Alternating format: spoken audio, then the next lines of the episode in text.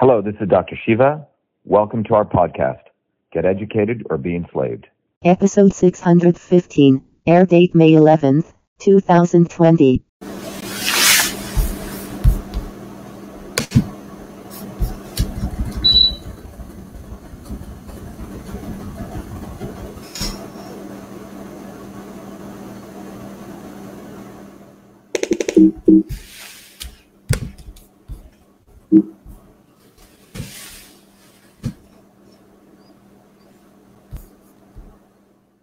Hello, everyone. This is Dr. Shiva Ayyadurai. We're going to start the second part of our session today, um, and it's and uh, I'll bring up the um, PowerPoint here so we know what we're going to be talking about.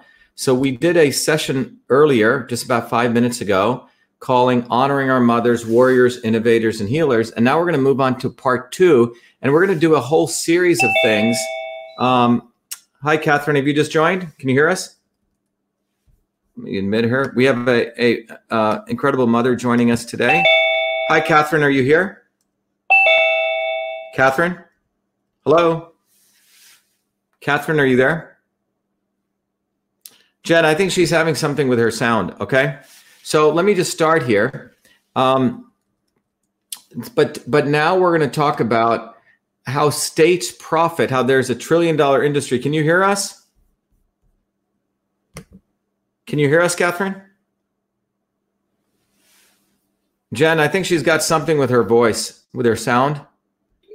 Jen, let her just call me on the phone. She's got something going on. Okay.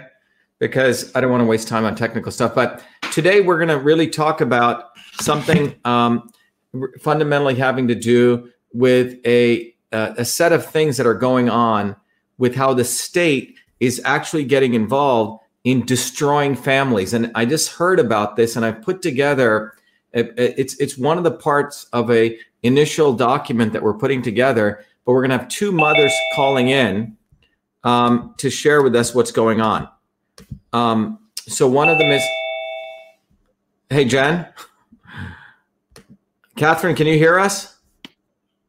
Hello, Catherine. Hey Jen, can you just tell her to call me on my phone because this is this is going to become yeah, no, I did. I did. Okay. Um, but what we're going to talk about is the, an entire process, which is how states are profiting a trillion dollars per year. So the federal government is actually giving money to state governments to take and to take kids away from families. It's going to seem quite extraordinary, but that's what's going on. And I just have been putting together the pieces. So I'm going to share with you how the government is actually incentivized to do that. Then we have two mothers who've experienced this.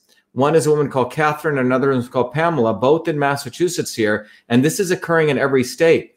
But our federal government in the United States is literally spending about a trillion dollars in dole outs that they give to essentially support this process of taking kids away from their families. And I'm going to walk you through that. So, so what I want to do first is to share with you that this is an example of what happens when the government gets involved. That they say that they want to help you, just like in the vaccine movement. Oh, we're going to come help you. We're going to do quote unquote vaccine safety. That's what the Kennedys want to do. We're going to mandate vaccines. So one Kennedy wants to do it, you know, slapping you on this side, and the other one wants to act as though he's going to do it nice for you. Regardless, the government should not be involved in our lives particular health and all these kinds of things because it makes it monopolies. You start creating corrupt environments where people are actually making money off that corruption. Massachusetts, for example, has is was rated the top 10 most corrupt, even 10 most corrupt uh, uh, con- uh, states in the entire United States, and has the worst infrastructure, the top three worst infrastructure. That is what Massachusetts is about. And what I want to share with you here is how all of this works. And I just put this together. So it's new to me, but I want to educate you on it. Sometimes when I take in new information, I'm able to distill it in such a way that all of you can appreciate it. So let me start by talking about this. This is so what it turns out is that the government gets involved in families' lives. Every family has different issues going on husbands and wives or kids. Well, the government has been incentivized like vultures sitting there to watch what's going on. Hey, Jen, is she going to be joining me? Is she going to call me or no? Why don't she says it's going right to your voicemail? Yeah, yeah. Let me turn on my turn off my do, do not disturb. Have her try again. One second. So turn, now it should be able to come in. Okay. Mhm. Tell her to do that because I had my do not disturb on. But the government is being incentivized at all different levels to wait when there's a family disturbance to swoop in to steal the kids, hold them for up to a year, and they get funding for that. So let me repeat again. So, hey, Catherine, I, I'm going to have you on. I'll bring you in shortly. Okay. Okay.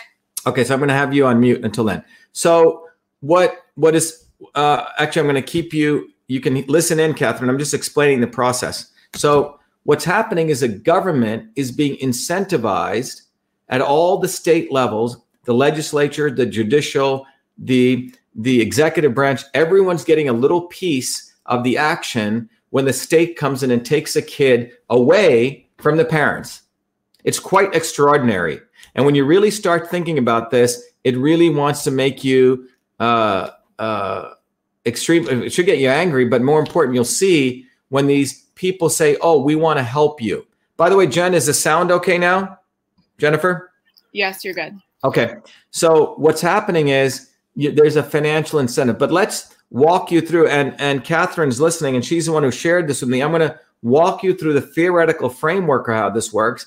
Then I'm going to walk you through the economics, and then I'm going to actually we're going to have call in with Catherine and Pamela. Definitely with Catherine. Maybe Pamela can join us, and then we're going to take call ins if you're in Massachusetts or elsewhere. So let me start this here to really show you what this process works. I have a little flow chart, the engineer in me. Okay. So this is what happens. Let's say you're a parent and something is going on with some uh, incident in your family with your kids. Well, somebody um, can report the neglect or abuse to in Massachusetts. It's called the Department of Children Family DCF. It's part of what's called Child Protective Services. So let's say you have your husband or your your estranged husband or someone uh, some next door neighbor or whatever. They hear something in your family. Someone calls up the department of someone calls up the department of um, uh, essentially children and family DCF or child protective services DCF. So they call them. What then happens is when they get that phone call, a decision is made: is it emergency or is it you know sort of something that's not that emergency? If it's emergency, people an investigation occurs. Police officers, emergency responders are sent to your home. Now the rule is, Catherine will share this you don't have to let them in. But most people don't know this, that they let these people in. So they come over to your family, and that's what I have this little dot here. You don't have to let them in. But most people are in such a situation, police knocking on their door, the emergency responders, that's the emergency path. They let them in. The other thing, it's a normal situation, which means it's not, people think it's an emergency situation. A caseworker shows up. Okay. So now you have someone coming into your home. You have an incident taking place in the emergency or non emergent situation. And these people, the state is going to determine if this is danger. They're going to determine. And and one is they say, well, there's no danger. And then they put you on what's called an action plan and they keep your case open for six months and they're watching and monitoring you and your family. That's case one. If it, they determine it's an emergency, Catherine will talk about this, what happened to her. Then now they determine it's an emergency. And what they do in that case is they take away your child. So they remove the child from your home. Your child is removed, taken away by police, and the, and the child is first taken to a doctor or hospital to review. Okay. And then after that, the child is sent to another place. So your child is taken away. You don't know what's going on. And then the child is typically taken to an intermediary, what they call respite home, not to a full foster care home, but an intermediary home that is paid for by the state. So the child is there. And within a, now at that point, you have three business days uh, uh, where lawyers appointed by the state. So you get a lawyer, and the child is at the respite home. You haven't seen your kids p- uh, up to 72 hours, and then a hearing is held. Now, when that hearing is held on the date of the hearing, some of the lawyers, as you'll see, Catherine will say, will say, well, you should really not do the hearing because you could get really screwed. So waive your rights to the hearing. This kind of gamesmanship. Or you have the hearing. So regardless of which whatever occurs over here, a caseworker is assigned. So a caseworker is assigned to you, and and you have to wait to hear from the caseworker. Um, so you've gotten someone assigned XYZ person and you're just waiting and waiting. And sometimes people don't hear for weeks or even uh, many, many days. Finally, the caseworker calls you. Again, remember, you don't know where your kid is. You haven't spoken to your kid. Your kid's been separated from you, literally been taken away from you. And then the caseworker gives you what you have to do. Okay. And then there's no guarantees that you're ever going to get your kid back. And they give you what's called an action plan. You have to do ba ba ba ba ba. It's not like you have any say in it. The state is telling you, must do this, this, this, and maybe you'll get your kid back. And there's no timeline on that. And the parents, um, after this, after some period of time that occurs, you get to see your kid at the DCF office for one hour. And this is hopefully after about uh, three to four, five, six days. And then you're asked to do the action plan. And in the case of Catherine, she had to she she got to see her kid one hour per week. So your kid's in a foster home, and one hour per week you're getting to do your you see your kid. And sometimes they'll do what's called a six week review. And at that six week review, you don't get to see your kid. It's you, the DCF caseworker, the foster care, the attorneys. It's like a bunch of attorneys in a room. A bunch of lawyers are there billing and making money on this. You don't get to see your kid. You've gotten to see your kid maybe one hour per week. Now, that could go on for about three months. Then, after three months, they have another hearing. It's all uncertain whether you're going to get your kid back. Then you do the action plan, another hearing, action plan, hearing, action plan. Maybe you get your kids, maybe you don't. But the typical thing is this goes on for about one year. Okay, this is the norm. So your kids have been ripped away from you. You don't see your kids. You don't really know what's going on. Lawyers are making money off of this. You are sitting there in an uncertain times, worried as hell, and the foster care parents are being paid. So, what are the economics? And this is what I've now I'm going to give you the high level economics. It even gets even more. I mean, there's a lot of details here, but I've distilled this down for you. This is what happens. Here's the economics it's a money making enterprise. So, let me tell you this regulations. The people like the liberal Democrats, like the Kennedys and the Clintons. By the way, Clinton was involved in creating this. Okay. They make it appear as though they're helping the kids. They always brand it safe, helping the safety of the kids. But it's a multi, not billion, not million, multi trillion dollar industry. It's bigger. This is bigger than the defense industry. Let me repeat this industry is bigger than the defense budget.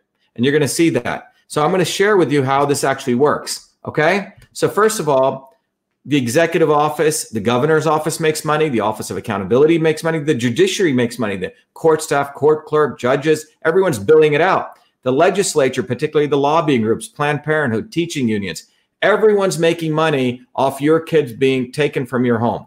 Okay. So this is a statistic I want to share. This is just one case study, just Massachusetts 2016. 78% of the kids who were taken away, the cases, were opened and closed which was unfounded. That means nothing really happened. The parents didn't do anything. Remember, anyone can call, your kids can get taken away in up to a year. But nearly 80% of the cases were found that the parents had done nothing wrong. Let me repeat that. It was found that the parents had done nothing wrong. And the federal government, which means the United States federal government, gives each state money. So Massachusetts, if it's a normal kid, $5,000 per kid per month for foster care is given to the state 10,000 per kid if there's disabled. So if you work out the numbers in 2016, 437,000 kids were taken away from their families. Nearly a half a million kids in one year, 2016 alone. 437,000 kids. Now, this is a conservative estimate. If you multiply that $5,000, I'm going to be very conservative because it could be more, times 437,000 kids divided by 12. That's about $182 million per month. That's how much just in one state. To the state, the United States federal government, our tax dollars send $182 million per month to Massachusetts, all the leeches and all the people there. It's about 2.1 billion per year. That's just one state. Okay. And this is just conservative. This is only for one stream of revenue. There's a whole bunch of others. So I'm being very, very, very conservative. Now, of that $5,000 per month, look how the breakout is only 30% goes to the foster care. The other 70% goes to all the swamp, the judiciary, the court staff, the DA's office, and the various interest groups. I hope you're getting this. That's where the money flows. This is a money making enterprise.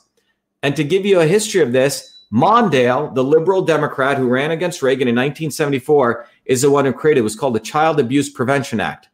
Then Hillary, crooked Hillary came in, who, by the way, supports Monsanto, who supports Big Pharma, who wants mandatory vaccinations, who Robert Kennedy endorsed not once, three times, who his nephew is supporting the Clinton, you know, the Clinton clan here. Okay.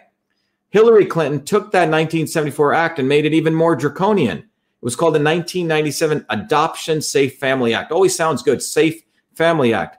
And what they did was they even made it more stringent. One size fits all. Everyone, before at least CAPTA was somewhat more unique. They looked at the unique circumstances so everyone didn't get screwed. This was one size fit all model. Unique conditions were not accounted for, draconian. That's why you have these economics. This was a money making tool and this is what the end result is. This is costing just in in, in 2019 alone, $1 trillion. $1 trillion. Let me repeat that. $1 trillion was dispersed by the federal government to all the states for taking kids out of their home and separating families. Remember, in Massachusetts, 78% were unfounded claims.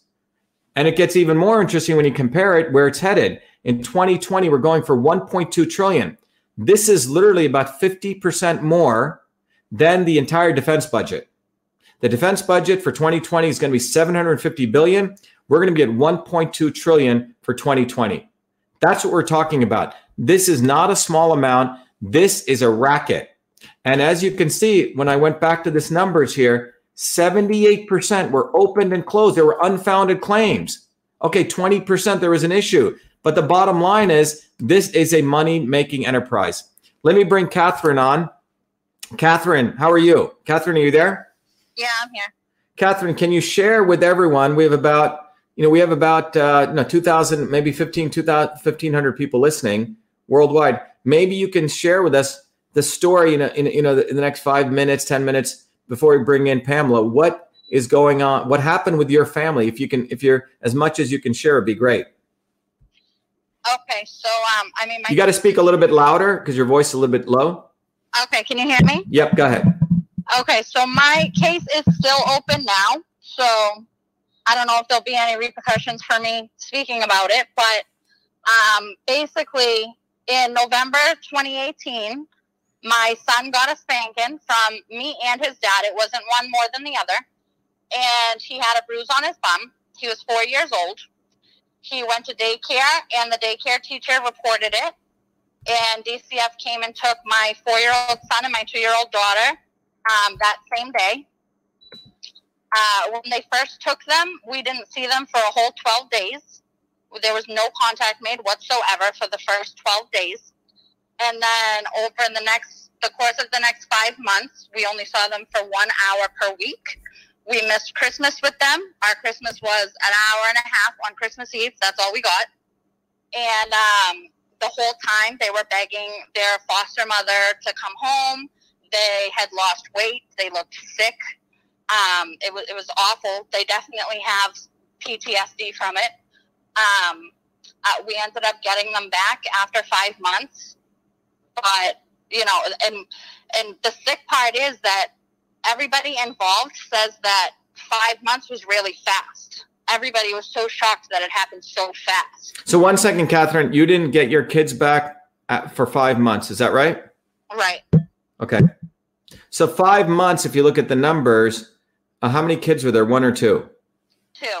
So five months, that's ten thousand dollars, at least ten thousand, right? In the in, in the most conservative case. So someone got fifty, probably to hundred thousand dollars from that.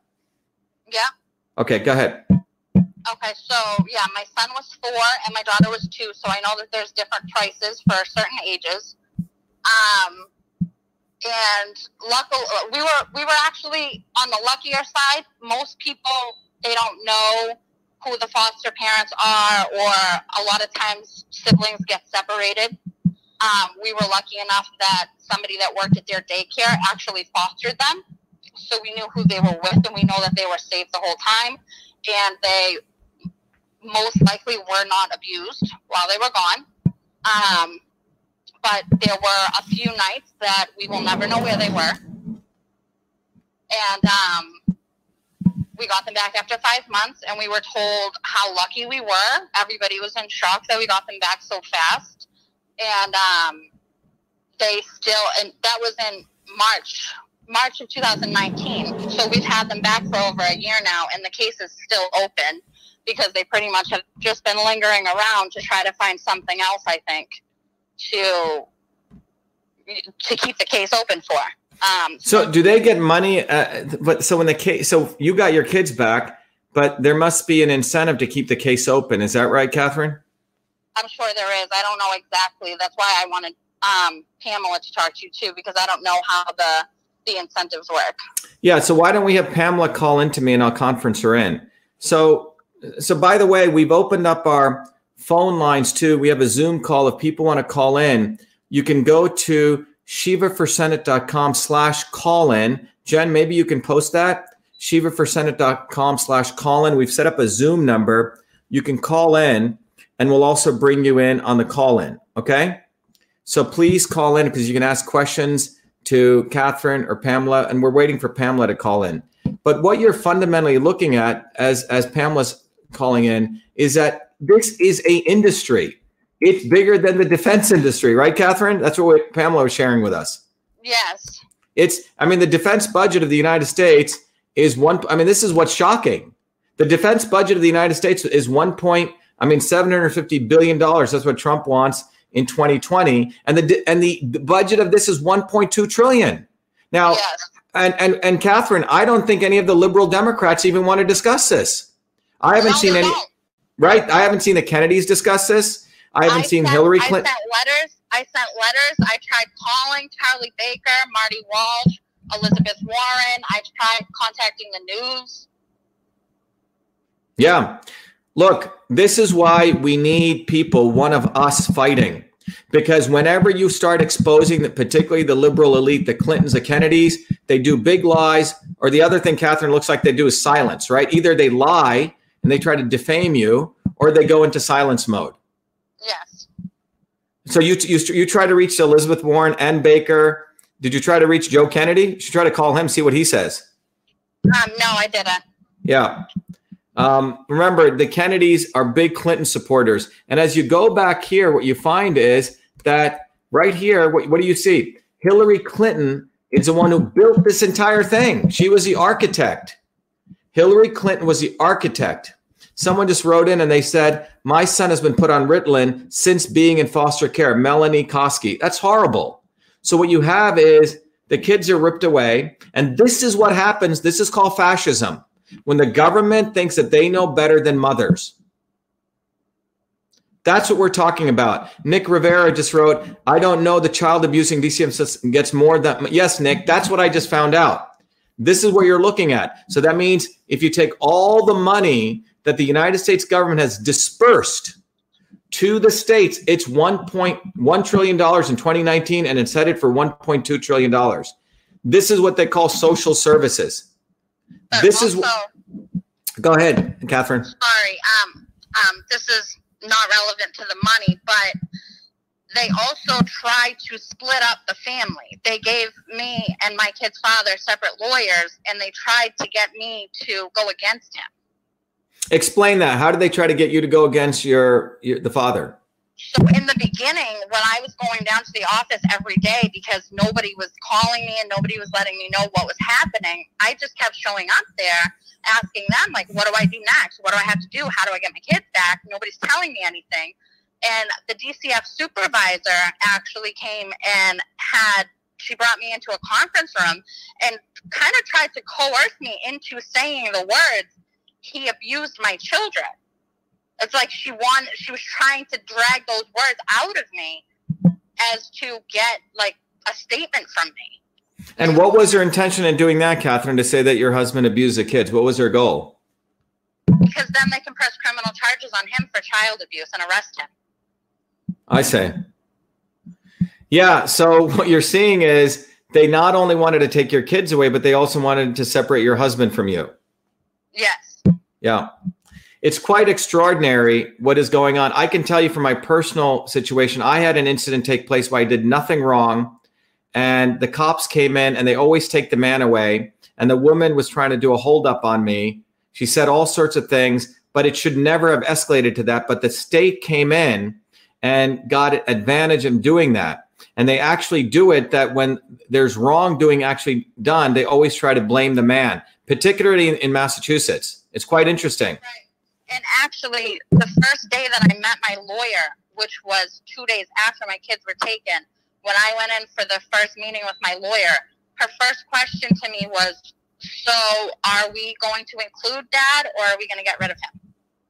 What do you mean? Are we going to get rid of him? Explain. Like, like are, are we kicking him out and like basically getting like exiting him from the family and going on as just me in this fight alone? I say. Well, Catherine, we have a call coming in. Let me take this caller. Hello. Hello, how are you? Can you say your name and, and what question you have? Hello? Hello? Hello? Huh. Let me unmute all. Hello, are you there? Hello? Not sure what's going on here. Uh, let's see. I may have to. Huh. I'm not sure. Uh, whoever's calling in, can you unmute yourself, please? Can you unmute yourself, please? Okay, we'll see if someone's going to call in. We have someone here, but they're not talking, so we'll wait. Um, but anyway, hey, Jen, if you're listening, maybe there's something wrong with the Zoom. Maybe you can make it not be phone, Jen, but something's wrong with this. Let me just make the video also.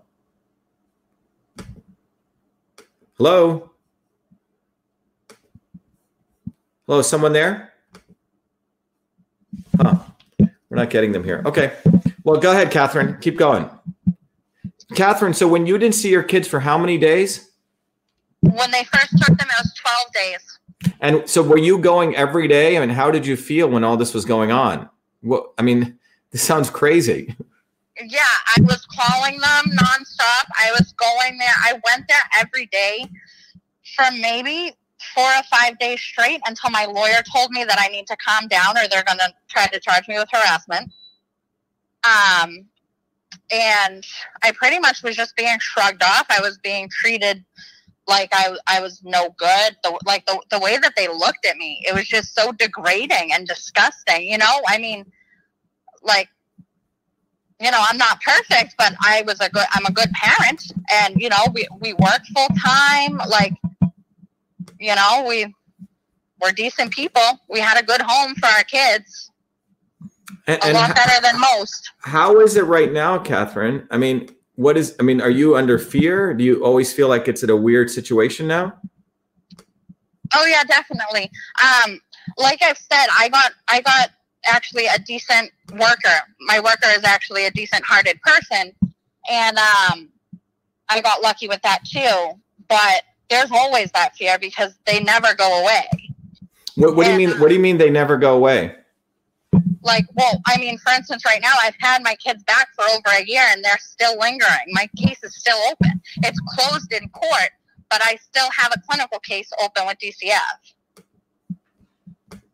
And and what does that mean? It's it's it's still open. So they still we still have to have a visit every month with the DCF caseworker just to check in and see how things are going. Mm-hmm. By the way, anyone who wants to call and try again, I just did a setting change so you can try again. If you go to shivaforsenate.com slash call in, Jen, can you publish the phone number there too with the passcode? Okay, here's someone coming. Let's see if they can hear us. Hello, can you hear us? Hello? Hello? Hmm. Hello? All right. Um, if you're just called in, please unmute yourself so you can talk to us on the phone. We don't hear you. Okay, we'll wait if they can say anything. Jen, maybe you can tell these people to unmute themselves. So, um, is Pamela going to join us, Catherine? I haven't spoken to her. I think that um, Catherine Ignati was in touch with her. Okay. All right. So we have someone logged in, but let me see if, why we can't hear them. Mute audio, unmute. Okay. So someone just called in, but we can't hear them for some reason. I'm not sure why, but we're not able to hear them. We have everything turned on. I'm going to unmute everyone, but we're not able to hear them. Okay. Can I say something? Yes. Sorry, I just um, I'm looking through the comments on the live on Facebook, and somebody said um, that leaving a bruise on a child is very aggressive and ineffective parenting, which I do agree. But there are other ways to work on the situation and to figure out how to help the family than to remove the kids from the home. Yeah. So You this know? is this is an interesting discussion. You know, um, this is, I guess, a fundamental issue, right? Um, Yeah, um, it- it's a very interesting discussion, right? Because um, people have disagreements in families, which I assume, right? So now, when you when this process acts, it looks like you have three people involved in a family unit. That the government is now part of your family. That's what you fundamentally said, and I think their their their discussion on this as well. Someone could be getting hurt, right? I think Right. someone else is joining us. Jen, is that you testing? Jen, is that you? Hello? Someone else just joined us. Hello? Yeah. Oh, okay. Okay, so someone else is joining us. Let me, by the way, whoever is joining us, please turn down the background noise so we don't hear the thing coming in. Uh, hi, Dr. Shiva. This is Pradeep. Okay, Pradeep, so do you have a question? Why don't you ask one of your questions? We have Pradeep Yogi calling. Pradeep, where are you from? And, and why don't you tell us what you want to ask? Uh, yes, I'm from Los Angeles. Thank you for taking up this topic. Really appreciate you doing this Yeah. Because uh, I did not know that it's a trillion dollar business. But I have heard firsthand a lot of horror stories of uh, uh, children being abused in foster families. Apparently, the system rewards uh, foster families to uh, provide mental health drugging, you know, psych drugging. Um, and oftentimes it's multiple drugs that goes to these kids. Um, it's socialized uh, care of a child, and it's just unfortunate that we have such a system and that its budget is bigger than our defense. Um, I, I would uh, ask you as to what you think might be a solution uh, or an alternative for a system like this. Yeah. So, so Pradeep is that what is the alternate, right? I can tell you this. This is a fundamental difference, Pradeep. Is do we go to a government by the people where people, uh, where we uh, recognize that things come bottoms up or top down? So th- this is a philosophical question, Pradeep. Okay. And if you, this is why, you know, getting back to why I filed the lawsuit against, you know, Mr. Kennedy. Mr. Kennedy, if you look at him, and the liberal Democrats are fundamentally of the opinion they know better, and they're very, very clever.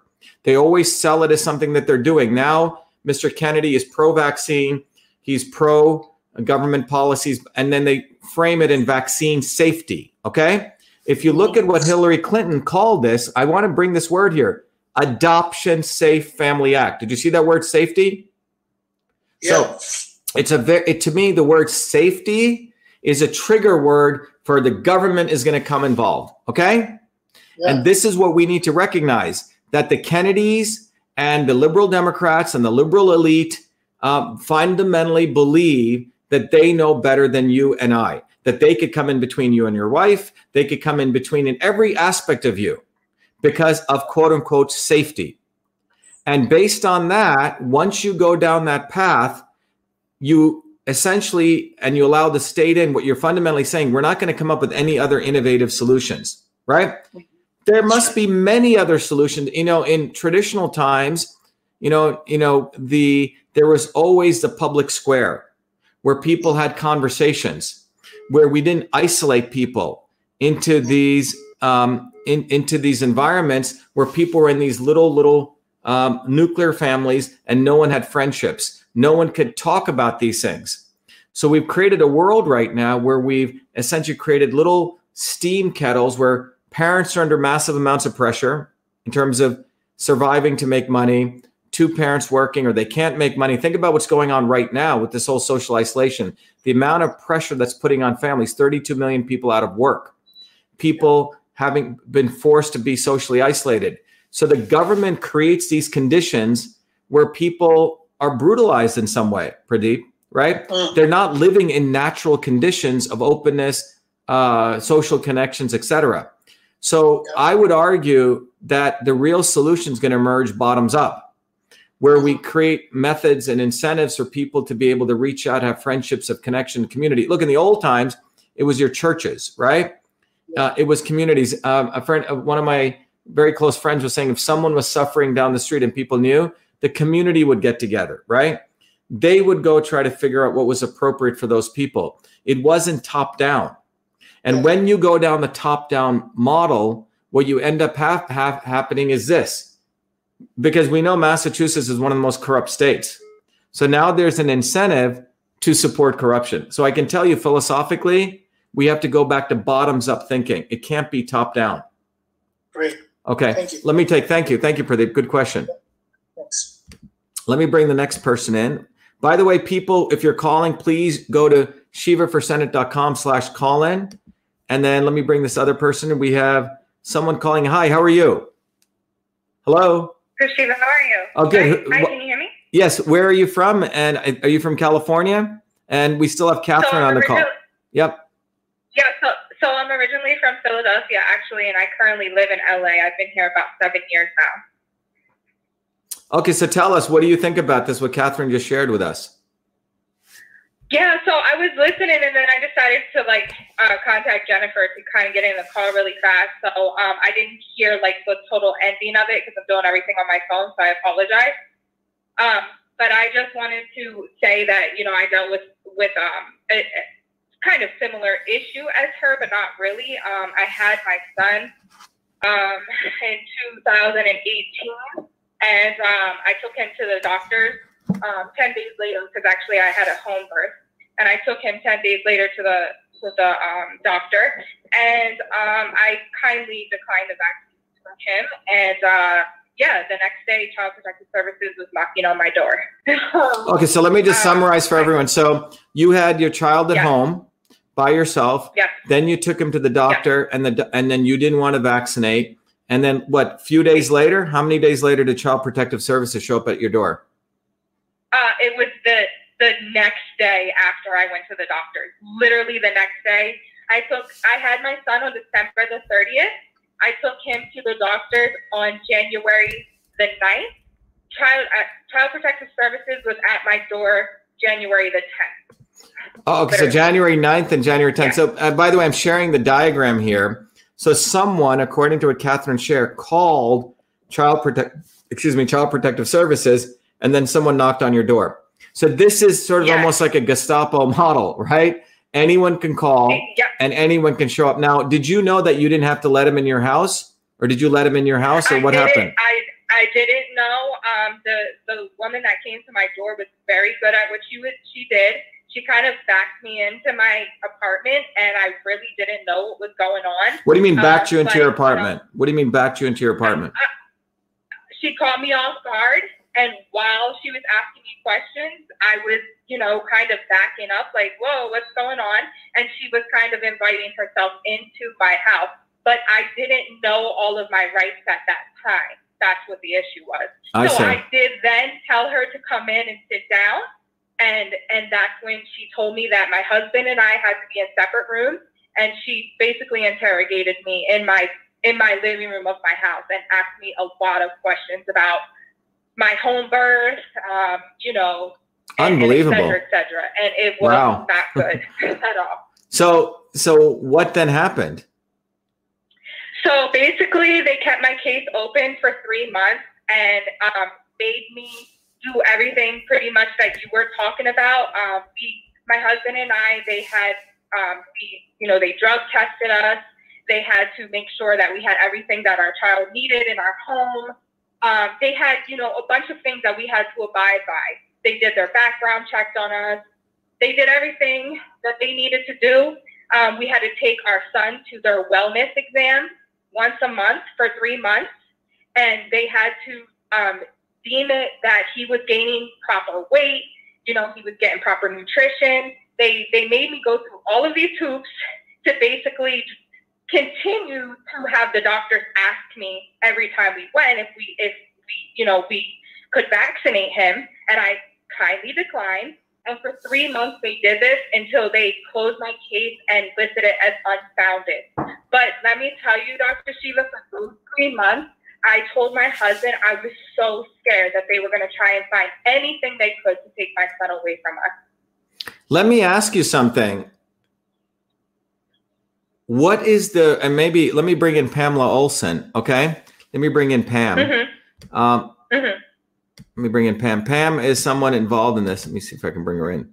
Pam, are you there? Pamela? Hello, Pamela? Pamela, you need to unmute yourself. Pam, are you there? I am here. Hello, Dr. Shiva. How are Uh, Hi, you? Pam. We have an audience of around uh, 1,500, 1,600 people here live. We also have, by the way, uh, the woman that just called in, what is your name? Uh, my name's Janae. Yeah, Jananoff.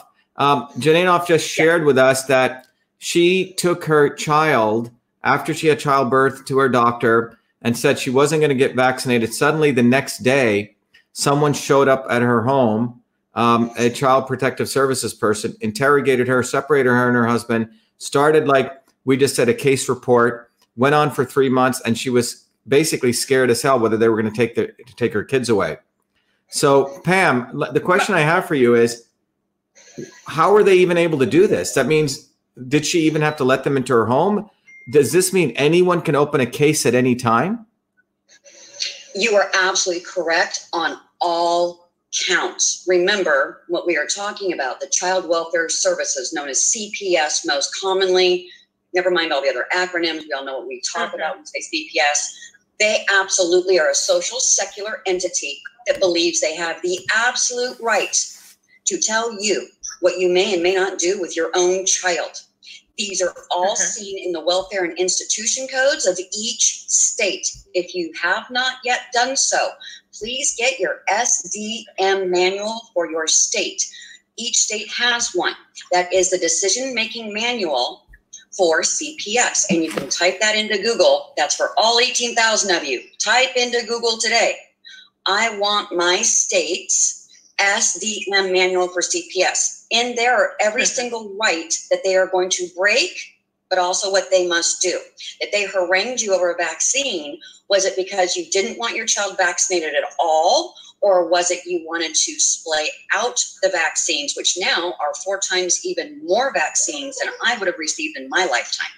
And I'm a grandma. Yeah. Yeah, so you're asking me? Do you want me Yes. to answer that? Oh, Yes, okay. please. So, um, yeah, I just kindly told them that I didn't believe my son's immune system was strong enough yet for me to receive vaccines for him 10 days after I just had him. So that's Absolutely. the answer I gave to them. And, and the American Pediatric Association agrees with you. So is it jaw dropping Yeah. to find out all 18,000 of our wonderful live listening viewers? Would it shock you to know DCFS does not care about your constitutional right? They are, in fact, the state Exactly. is the parent and they will tell you what they believe you should do because you are not the proper parent. The state erroneously and unconstitutionally claims that authority over you, over a social secular. You don't have to commit a crime. You can have a neighbor who doesn't like your kids playing in the backyard call in a fake or a hoax hotline tip, and trying to get them out of your life can be a misery. So instead, I want everyone edified and educated about your rights, state to state. Yes. So do look up. I believe that they were trying to, I'm sorry, uh, I believe they were trying to list it as some sort of medical neglect. Um, Yeah. and, and actually, it was the doctor that I took him to um, that reported me, um, obviously, because that's the Ah. only person that he had saw. Yes. Absolutely. And they will listen to medical facilities and their opinion, regardless whether the narrative is correct or not. This is the great danger within DCFS, regardless the topic. Right. And I just would like to let you guys know real fast because I don't know how much time is, you know.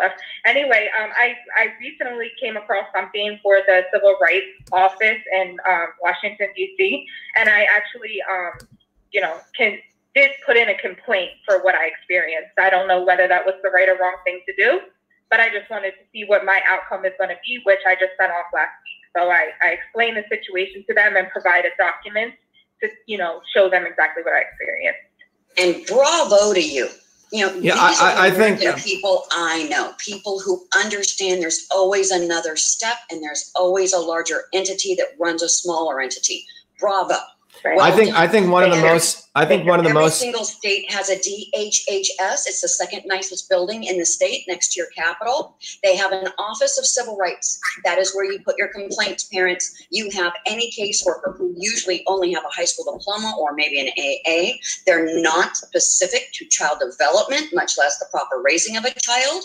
And they definitely don't take into effect the variances between us all. No two homes run the exact same way, but yet both homes are loving, open, non-criminal, non-illicit drug using entities. That is 99% of all Right. cases in CWS. So, Pamela, I think one of the things you shared was 78% were unfounded, like this case. So, basically, what you're saying is, I just want to get this because this is quite amazing. You're telling me that anyone, if you have a child, can knock on your door, someone can call, and I have the little flow chart here just to summarize. Anyone, someone can call child services, you have a kid, someone can show up, and if you don't understand that because you're in a fearful situation, someone knocks, you let this person in, they open up a case report and there you go. They could take away your kid. They have a case report and you're being watched by the state. Is that pretty much it? Yes, sir. okay. Yes. so and and and and and fundamentally what i want the audience to understand here is this was brought to you by the likes of hillary clinton and i want everyone to understand this so anyone who says they endorse hillary clinton anyone She's a woman who was pro Monsanto, pro Big Pharma, now pro Child Protective Services, pro the government getting involved, is an absolute scumbag in my in my I'm sorry. This is disgusting because what you're talking about is that the state being involved in every aspect of your life. Correct. And and and what what and the reason this has occurred is because people have been bamboozled by the liberal elite. Oh, the Kennedys, they're such nice people, right? I'm being serious. If it was uh, you know, a right winger doing this, people would probably say, "Oh my God, we can't let this occur." Right? If a right wing Absolutely. fanatic Absolutely. KKK Klansman said, "We want to do," it, they would have been shut down. But the reason these policies get implemented is because of people like the Kennedys, because they sell it to you in a beautiful way, and because people are dumb and stupid and they get manipulated and brainwashed by the likes of the Kennedys. And this is what's going on with vaccinations right now. You have Bobby Kennedy, who's pro vaccine, totally, pro- he says it. I'm emphatically, I'm fiercely pro vaccine. I am for policies, quote unquote, which will ensure full vaccination of all Americans. Now, how much more clear has it to be, Pamela? And then he endorsed Hillary Clinton once, not twice, three times, and he endorses nephew here who wants his wife is starting wellness centers which are for full vaccination. And this is why the world ends up in this fascist model. It's not because of the obvious establishment, it's because of the not so obvious establishment. And, and Pam, maybe you, you should, you know, it'd be nice to, to discuss this because this is incredible that we even got here. Absolutely. Especially without the consent of those who have children, grandchildren, aunts and uncles and grandparents also raise family children. Without the consent of we the people, this was decided for us. It's absolutely unconstitutional. Further, you take someone like Hillary Clinton and Bill Clinton, and we all understand who these people are. When she says it takes a village to raise a child, she was speaking directly to, I want to remove your children from you. When I say we are in a Fourth Reich situation, that has nothing to do with color. That has nothing to do with Germans. It is an ideology of complete totalitarianism and fascism of idea and thought, which takes away parents' First Amendment rights, Second Amendment rights, Fourth Amendment rights, Seventh, Ninth. Literally, they are trampling all over us because the states claim they are the parent, not us. They're just allowing us until they find that we are doing something they don't agree with. And then the state becomes the parent. And why do they do all this? To rob our federal tax SSI SSDI fund pot that is about to go broke 2032 to 2035. Elizabeth Warren herself has stated this over and over and over as a means to get even more money to clean up the supposed quote unquote slightly dysfunctional ASFA that Bill and Hillary put in. Every single person in Washington knows about this, folks. Hear the validity of that statement. There's not one person I've spoken to in Washington, D.C. that does not know what is going on. It's just not a pressing enough of an issue because not enough Americans know what is going on and how quick and easy it is for a Harvard trained doctor of 15 years to go through seven years of a DCFS case they don't care who you are. They will pick on you big and small. The minute you push back and push for your rights, you are in the battle of your life for your own child over social, secular, fascist ideas. It is the most disgusting. And America now has a dark legacy that will forever be a stain upon the soul of this nation. Pamela, thank and by the way, Dr. Shiva, yes, I, I have a couple. To give you a little something. Yes, go ahead. Oh, oh, by the way, I just wanted to give you guys something to laugh about. After I did decide to do all of this and they closed my case for unfounded reasons, they sent me a survey in the mail. Randomly, I was chosen out. Wait, wait, wait, wait. They sent you a what? We didn't hear you. Can you they see? They sent me a survey, a survey in the mail. I was randomly chosen out of 3,000 women, apparently in Los Angeles, do the same thing that I do.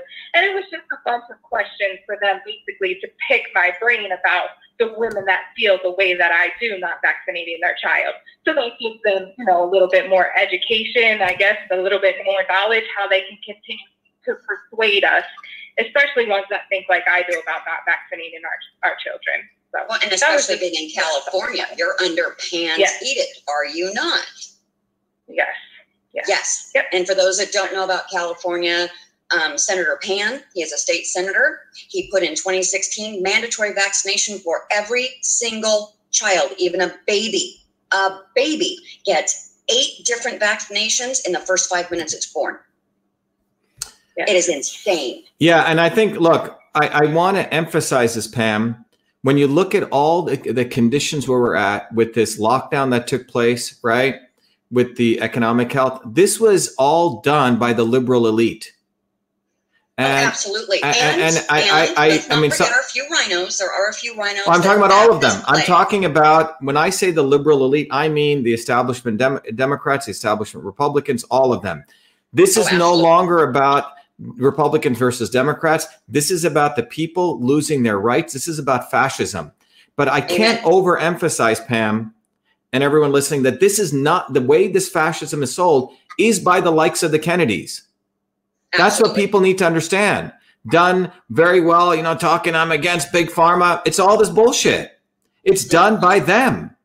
And that's how it's sold. And they literally, you know, when when they saw our movement coming up bottoms up, Pam, they had to go create an alternative movement. Okay.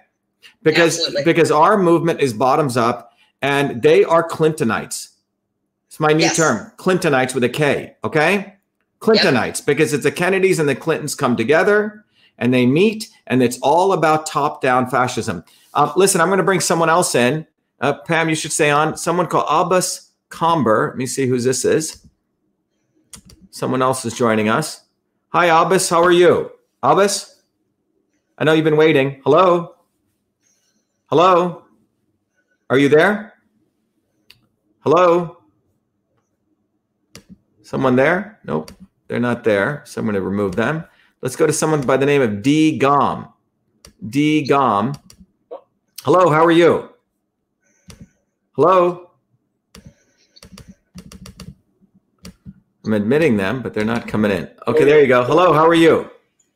Hello. Hey. Hello. Hi, who who's this? Why don't you tell us your name? Hello? Yes, where are you from and what's your name? From New Jersey.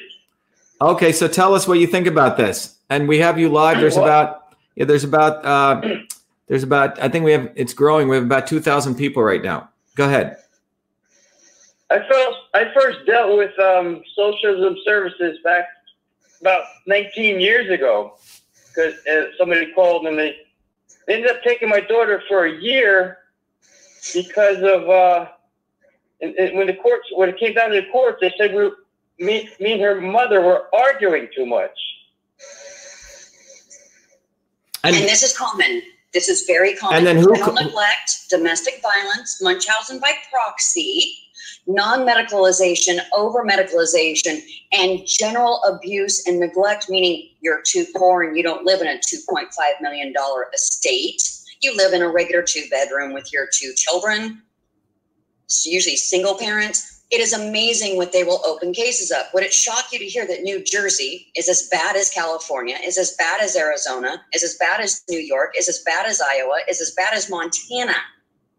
Montana, of all places. This is in every state. It is insidious, and once it is in your life, six months in a day pays that state a full year worth of having that child, even though it's only six months in a day. Nine months and two weeks, they get a year and a half worth of payment. If it goes a full year, now they can start going for bonuses and incentives by adopting or sending your children to be adopted by a family member. There are huge money dollars here, guys. This is all about funding, which probably would make a lot of sense for those parents who have been through an unfounded case, which, believe it or not, 92% this year. We are on track for every case that is open to be found unfounded. This follow the money mentality is going to show the American people exactly what CPS is all about because it's not about saving our children. So, so Pamela, the number that you gave me for 2016 was 78%, but you're saying as of 2019, it's 92% are unfounded. So they come in, take away your right. kids up to a year. That's what it seems like the average is, right? Yep. And, it used to be six months in a day, but now it's right. a year because I think they know this system is about to be taken down by Family First Prevention Act. Right. Right. I was just gonna say, I'm sorry, this is Catherine. No, go ahead. Um, I was just gonna say, Pamela, can you explain to Dr. Shiva the Family First Prevention Act? Yeah, can you explain to uh, Pam what what Catherine says? Can you explain to us the Family First Prevention Act? We have another about nine minutes uh, 715, but go ahead, Pam. Okay, so FFPA, we only have phase one out.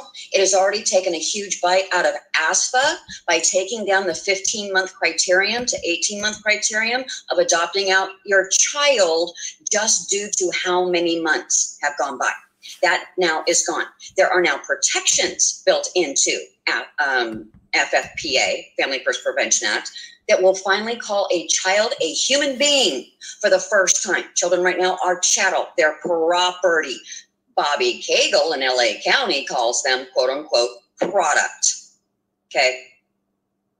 Understand what you're looking at. 92% by 2020 the nationwide number is going to be 92% of all cases opened by CPS will be closed as unfounded. And we're on track to make almost over a trillion dollars out of our federal taxpayer funds to go to all 50 states. Wow. Okay, so we have someone else call. Um, we have Mashan here, Abbas Comber. Does anyone else have a question? We have a lot of people calling in. If you, hi, who's that? Hi. Yes, what's your name? Glennis, how are you? Oh, good. Yeah. So, what's your name, and tell us what you want to talk about?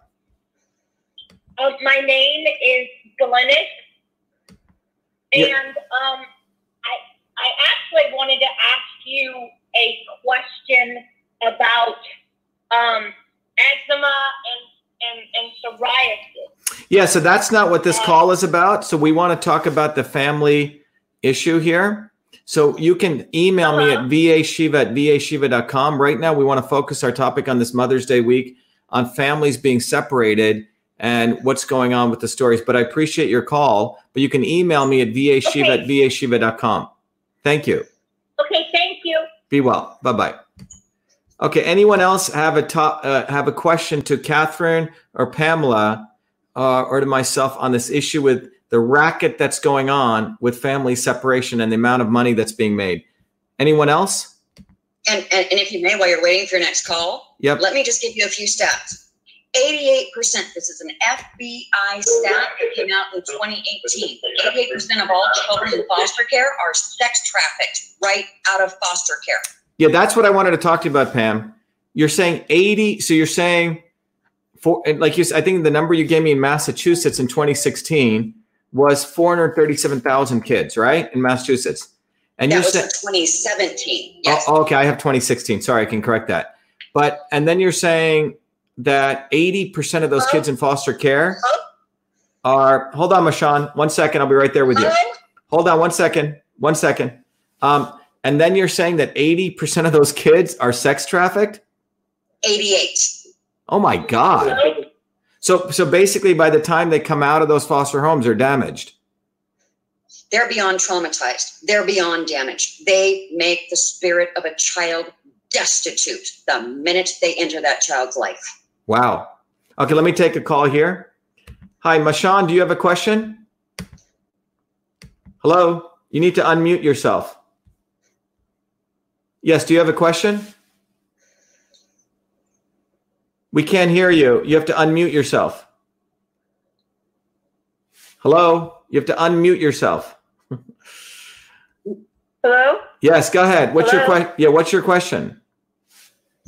Hi. I don't know if um am I talking to Dr. Shiva? Yes, this is Dr. Shivanya, Pam Olson, and Catherine Vitale. So tell us.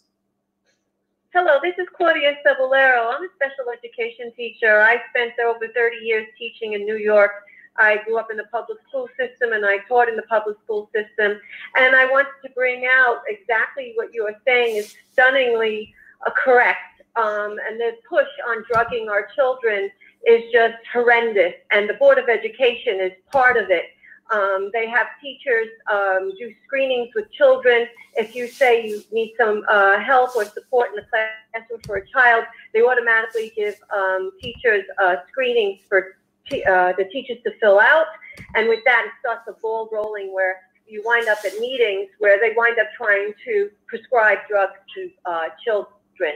And I spent half of most of my work as a special educator advocating for families and special ed children because they were pushing drugs on kids and addicting them, making them dependent on psych meds, which was just horrendous. Um, I'm witness to it. I've been a whistleblower for years, and um, I've tried to get in touch with senators, Senator, um, even Senator Carlucci um, in the state of New York in Rockland County for years. Um, I now live in South Carolina. I got so disgusted with the system, I left South Carolina, uh, New York, three years ago. So let me ask you. So, um, so, so what- what? what, yeah. So the question I have for you. So you're a special ed teacher. I want to. I'm very much into process and mechanism. You're sitting there, Mhm. and then you have these meetings. And Right. what, what are they? You're you're trying to tell me they're trying to identify kids who they can give drugs to. Is that what you're saying? What they do is they'll sit at a meeting and they'll discuss the child as if they're, they're just um, property. And I would try to advocate for the parents because they would say, well, there's something wrong with this child. Um, we've done screenings with CHADD. CHADD um, uh, is a company that puts out all these screening screenings that uh, teachers would fill out. And if they connect the dots, they'll turn around. Let's say, say the child has anxiety. And before you know it, the parents are being told that they have to go see a psychiatrist. And as soon as they go into a psychiatrist's office, the first thing they do is they drug these kids. And I've been witness to so many children on drugs in my classroom. It's just horrific, horrific. But but but what you're saying is they they have a screening methodology to try to. Yes. f- That's what I'm saying. They're looking for business. It sounds like a sales lead system. You know, I run a business, uh, and it looks like this is a way to find sales leads, right? Oh, it absolutely is. Yes. so- Medical. Would Yeah. it shock either of you to hear as young as two, three, and four year olds on antipsychotropics in foster care because they're crying for their mother and father, and the Oh, foster I work, provider I doesn't want to hear it. Start. Yeah. I work for Head Start. I can't, uh, you know, wow. You know, I do screenings for the county for children, and I can't tell you how many children I saved that they were trying to say that they they were retarded or they had. Well, I had a child who was a um, he was born deaf, and I said this child isn't retarded. But he can't hear. There's nothing wrong with him. He he needs to be tested and screened, and he had a hearing problem. He was disabled, but with that he was normal. But if I didn't step up, that child would have been drugged and I mean, they were putting out, just late slapping labels on these children. I can't tell you how many parents. There's not a day that doesn't go by. I'm in the supermarket. I'm all over the place, wherever I live, and I'm speaking to parents and grandparents whose children and grandchildren have been drugged. And Yes. it's horrendous. It's just And horrendous. thank you. Thank you for being honest and coming forward. I love teachers. My eldest is a teacher. I myself am a 30 year educator as well. So is Dr. Shiva. So Uh-huh. I know we all can Yes. say to you, I love my teachers. Yeah. Teachers are not the Yeah, bad I guy. try. So Well, thank you. I Thank- God thank- you. because I yeah I became a teacher because I know even as a child myself I needed advocates and parents don't know what goes on behind those walls once their children walk into the schools and um, I just hope that you know we got to shine a light on this because these kids have to be protected it's horrific and parents have to be t- protected so Well, let me ask you um, both a Dr. question. Shiva, Yes. I'm your number one fan Yeah, listen, we this is why, you know, bringing it home to what's going on, we have to win in Massachusetts. And I'm telling you why. Yes. It's not just a US Senate election. This is about broadly for truth, freedom, and health. It's a local thing, it's national, it's global because Massachusetts is a testing ground. And listen to me very carefully. Quote unquote innovation, this is where they test all their crap out. Okay? wow. This is known as a mecca of medicine. When I came to Boston in 1981, you know, I wanted to do medical school and I was so disenchanted because I realized all of medicine was nothing to do with healing. It was treating the body as parts. That's why I went into engineering. And I and I remember someone telling me, "Oh, Boston is a mecca of medicine." Because I'm, I'm looking out my window here. You, you, I can look over and I can see Longwood, Harvard Medical School, you know, uh, Boston. Med- I mean, every medical major, quote unquote, innovation comes out of here, and that innovation includes. And behind my house, here's McLean's, right, which is the biggest psychiatric institution, right? They test Right. everything here. I'm in the belly of the beast here. In the one mile radius between MIT and Harvard is the center of the deep state. We have to win here. And it's not just an election for US Senate of Massachusetts, it's against the deepest of the states. It's a deep state.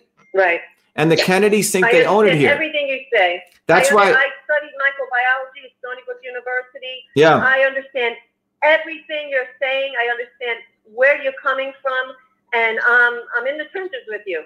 So you've got my support for sure. Yeah, so so we we have, and I'm saying this not because I'm running.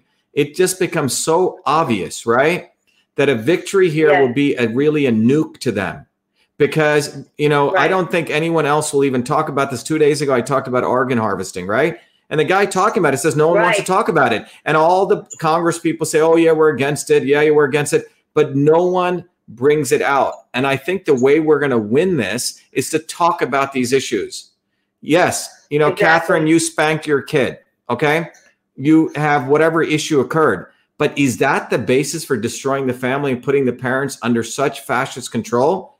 I don't know. That doesn't make sense because this means Yeah. that there is zero tolerance in any way.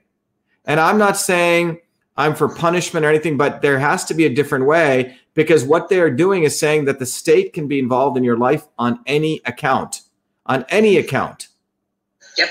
on any Right. account. And it's so basically when you get married, that means there's three people involved in your marriage. Who the hell wants to get married? I mean, I looked at the entire marriage model and it's basically why would you want to get A married? government contract. It's a government contract. You're inviting them into your life. Yeah, you uh, you know, it, it's the, the the the for example, marriage should be you, your whoever you love, and God. Why is there this fourth party in there?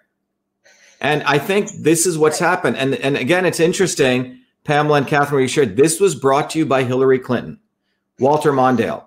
And we have to really understand there is a division in this country. People talk about unity. You can't unify based on fascism versus freedom. There is no unity. And and and the fascists always, when you attack them and expose them, say, "Oh, you're trying to divide us." Yeah, we are trying to divide you. We don't believe in your bullshit. Okay, excuse my language. I, under, I I totally understand. I lived in Rockland County for 29 years. I thought RFK was the man, and when I realized that he was pro-vaccine after duping all these women, because most moms don't have moms don't have backgrounds like me. I have three college degrees. They don't really understand what the whole situation is. But he's duped so many families. I was in the trenches with kids with uh, autism and on the spectrum and homeschooled these kids because the school districts couldn't deal with them, and then they drugged all these children, and it was horrendous. Yeah, let me let me just play. he's Pro-vaccine. Let me just play Wow. if people go to rfkexposed.com, let me play exactly what he says. Minister Farrakhan has asked me to address the issue of vaccines and African American and vaccine safety. I want to start out by saying this, and I want to say it emphatically. Emphatically. pro-vaccine. I Yes. am. I've always been fiercely pro-vaccine. Makes I me have all six of my children I swear. vaccinated, and I, I- believe that we I ought to have can't you. policies that encourage full vaccination for all Americans. Let, let, let, let me let me repeat to have this. policies that encourage Listen to this. vaccinated, and I believe that we ought to have policies that encourage full vaccination for all Americans.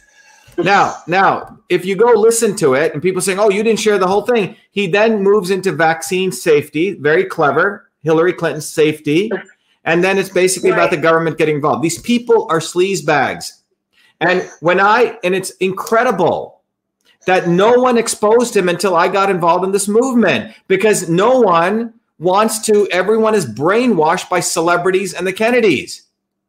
This is an actual. Right. And they're listening to the they're listening to the rhetoric. He just goes on and on and on. And so you think, you assume that he's on board with where you're coming from. and He's not. He's in bed with the Clintons. It's horrendous. It's like holy cow. And they're in bed with Bill Gates. and you know, hello. right they, they they basically Uh, create umbrella. they create fictitious enemies right i've been attacking all of them and when i exposed him they said and, and then they go into derangement mode call me a vaccine maker say that i support bill Right. gates because i, I buy software and that's why They i'm didn't t- understand CytoSolve. They did not. You No, they did understand I- CytoSolve. too. no they did understand But what if, I'm saying is, online, I kept seeing the trolls, and they Yeah. were, you know, like they'd be attacking you, and I would expect, explain to them, no, CytoSolve is not a vaccine company, you know. yeah they have paid trolls I- I by the way we we have found that they're Yeah. paying trolls and this is what they do Right. so the level of fascist insidiousness it's easy to see the faucis. It's easy to see the gates. But i'm saying the Right. clintonites. These are the real fascists. And the day that we break from them we're going to have an overnight revolution. Overnight. And they are the Right. people that they keep stuck. And that's what i want to explain. There's no reason pam that this should be a trillion dollar industry. Extraordinary that it even got this big and Well, this and is if the you want to talk about deep blue state, what is Elizabeth Warren in Massachusetts constantly railing on about? How much we spend on the military. We don't spend a fraction on the military the way we spend and give our federal hard earned, I don't know about anyone else, anyone who works, works, works, we work our fingers to the Right. bone harder than we did back in our 80s. I'm telling you, it's harder today, even on Monday through Friday, or if you've got a rotating schedule, it's harder to make ends meet in any profession. And this woman on the phone right, Right. now, I'm so sorry I forgot her name, three degrees, just like I've got. And you can Right. barely make ends meet. It's not like you're a multimillionaire. They have gained Right. the entire system. And what makes me the sickest of all, CPS is the bargain basement of government. It's common law, It- it is. abnormality It law. is. They don't know And this is anything what about they're child ruling us with. development. They don't know anything about child development at all. Board of Education knows nothing about child development. Well, at it's like all. allowing bureaucrats to run this Oh, COVID God. farce right now. Why don't we have Right. medical doctors like the good Dr. Shiva here and Dr. Buttar Exactly. who absolutely Well, wait a minute, wait a minute. out Wait, in let- Pam, language. Pam, Pam, Buttar. Well, he's not with Wait, wait, Pam, He's Pam. with I'm not going to give But- Buttar is with the Clintons. He said he supports Nope. RFK. He's a scam guy who was brought in by Bobby Kennedy. Bobby Kennedy and the Clintons created Buttar and this Mikovits thing. Okay, they have Thank created this. Clarifying. Yeah. Thank you. so so Yeah. and he has Yeah. said I am uh, you know so I'm not going to give that numbskull a platform. Okay. They, Gotcha. when I came out with Fire Fauci, they literally what the, what the not so obvious establishment does. They literally take your material. Okay. They plagiarize it. They use the rhetoric. Right. So everyone here should recognize this guy butt ass is what I call him. Okay. Because of the names that he's called me and he is he is Kennedy's left nut, and he's got the other woman at his right nut. Okay, they they literally the Kennedys and the deep state establishment literally hijacks bottoms up movements. They did this in the civil rights movement. You had Malcolm X. You had people coming bottoms up. They created Martin Luther King. Bobby Kennedy Sr. created Martin Luther King, pushed him on the masses, and then what they did was they took advantage of black people. Nothing changed after civil rights. They said, don't use Right, the N right. word. They created affirmative action which pitted poor blacks against poor whites. The average net worth of a black person in Boston is $8. The average net worth of a white liberal elite like the Kerrys and the Kennedys in Boston is $250,000. Okay? So let's, and I'm telling you, Pam, you need to get this. Dr. Shiva. No, no, let me finish. Let, let- let me finish. Owens at all? No, let me finish. Let me finish. People need to get this. We're not going to have any change in this world at all until people recognize not the obvious establishment, but the not so obvious establishment and the way that they work. Right. Okay? I completely get it. Believe me. I just Because this is the way that they keep people in bondage. Let me, any, anyway, let's couple of other people coming and let me give, and then we're going to wrap it up. right, Hold on. Thank you. Be well. Thank you. All right. Thank you so much. Thank you. Be Bye-bye. well. Yep. Let me bring the next person in. Who do we have here? Uh, let's see. Yep. So we have 909. I'm going to bring it all. Hello. How are you? Hello. Hi, good. How are you? Good. How are you? Where are you from? Can you ask your question or your comment? Go ahead. Hi, it's Jamie Juarez. I'm from Los Angeles, California. Nice to have you. Uh, I work for a law firm, and I'm a clinician, and we specialize in dependency court and some of the corruption that goes on here in Los Angeles. And my question is, we're helping a woman right now, a Cynthia Abcug in Colorado, who's been falsely accused of committing a crime conspiring with Q after her children were taken by Department of Children and Family Services, accusing her of fictitious disorder, you know, Munchausen by proxy. Mm-hmm. And even though there's a lot of lawyers involved and some journalists, we're having a, a very hard time having this particular case see some justice. We've reached out to the FBI, we've talked to local politicians, and we're hitting a dead end. So we're hoping that maybe you have some suggestions. I would go directly to the Office of Civil Rights, which is housed within DHHS. There are two buildings for DHHS in California. One is in Sacramento, right next to the Capitol, and the second is in your county of Los Angeles. You go in as an attorney or as a JA and state that there is an issue. They will take your complaint, and then you take that complaint and go right to the FBI or the OIG of your state, the Office of the Inspector General. Okay, great. Now this case is in Colorado, so is it the same process? We should contact the Office of Civil Rights there. Yes, ma'am. And that case, if any case should be shown right now, this is one of those absolute fictitious cases that should be shown as unfounded and already taken down. The particulars in that case absolutely make my stomach turn. It is one of the best examples of the deviance and malfeasance and dereliction of duty and judicial malfeasance that I've ever read. Okay, so you are familiar with the case that we're helping Yes. out with Cynthia. Okay. Yes. Yeah, Yes. it's pretty. Uh, it's pretty atrocious. It really is. But it's because she also knows her rights and she stood up to them. They absolutely hate it. They want you to comply, comply, comply. Why? Follow the money.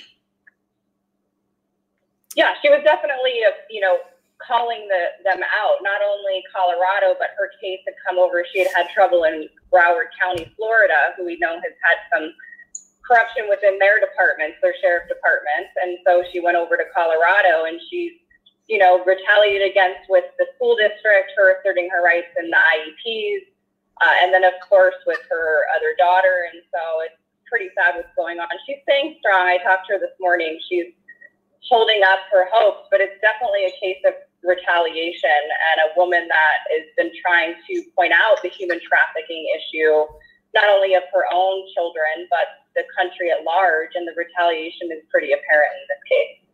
Absolutely. And the best advice I can give you as an advocate doing this for almost four years find the perjury and prove it in court.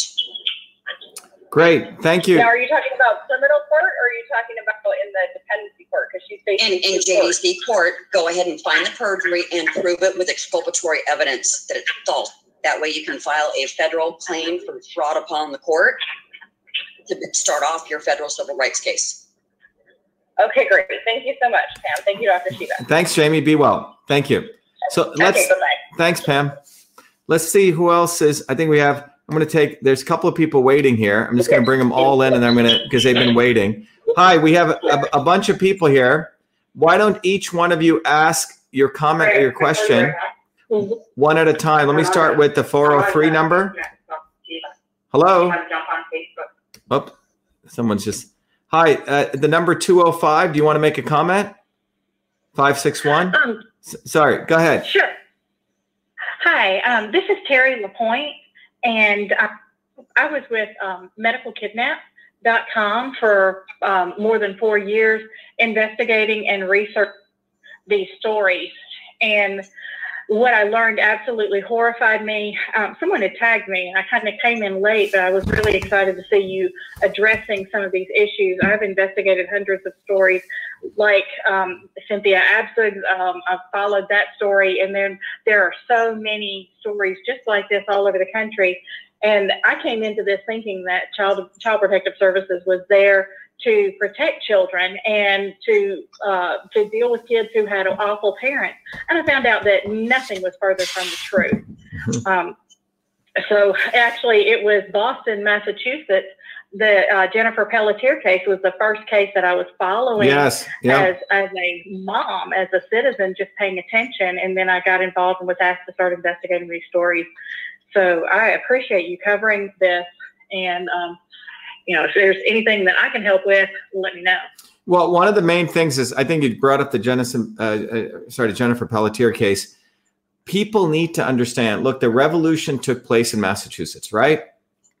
Yes. Massachusetts is known to be the center of innovation, right? MIT, all these, Mhm. but it has become not the center of innovation. It's become the deep state of Babylon here. It is where they come up with fascist innovation. They figure out so that they figure out how much they can impose on people. This is where those kinds of innovations are tested. How much vaccinations they can do.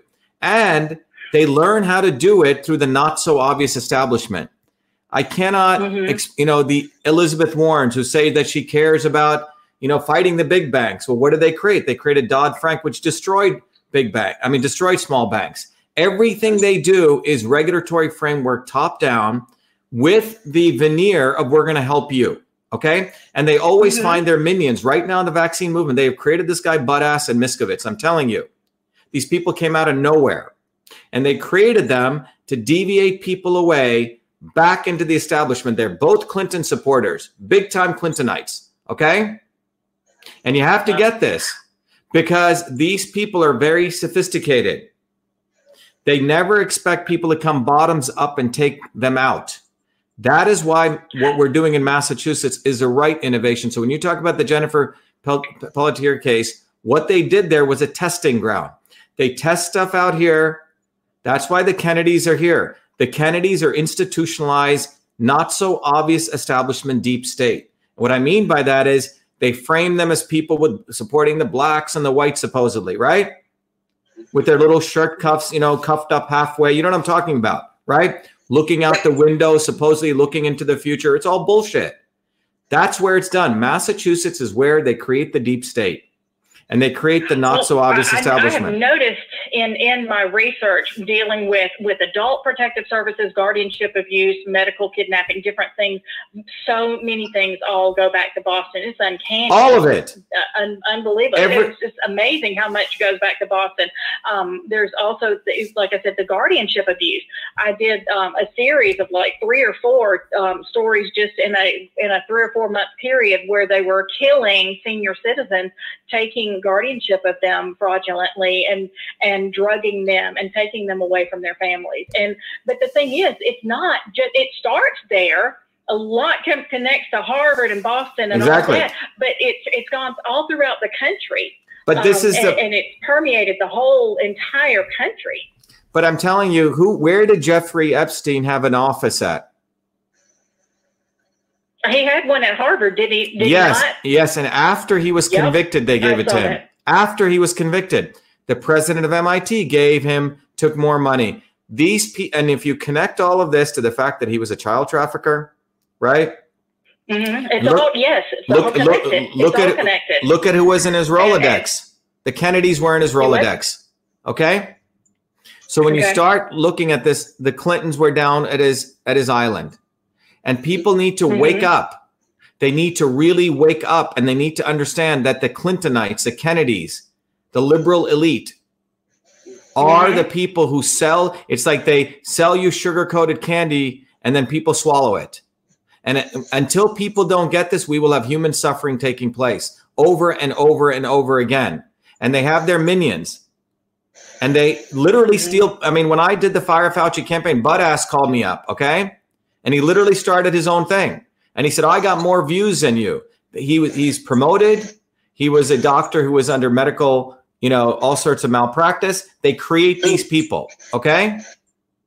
like and and this is a phenomenon once look there's physics to political movements and if people understand the physics we'll win but if you think the not so obvious establishment is out there for you you will lose lose lose Right.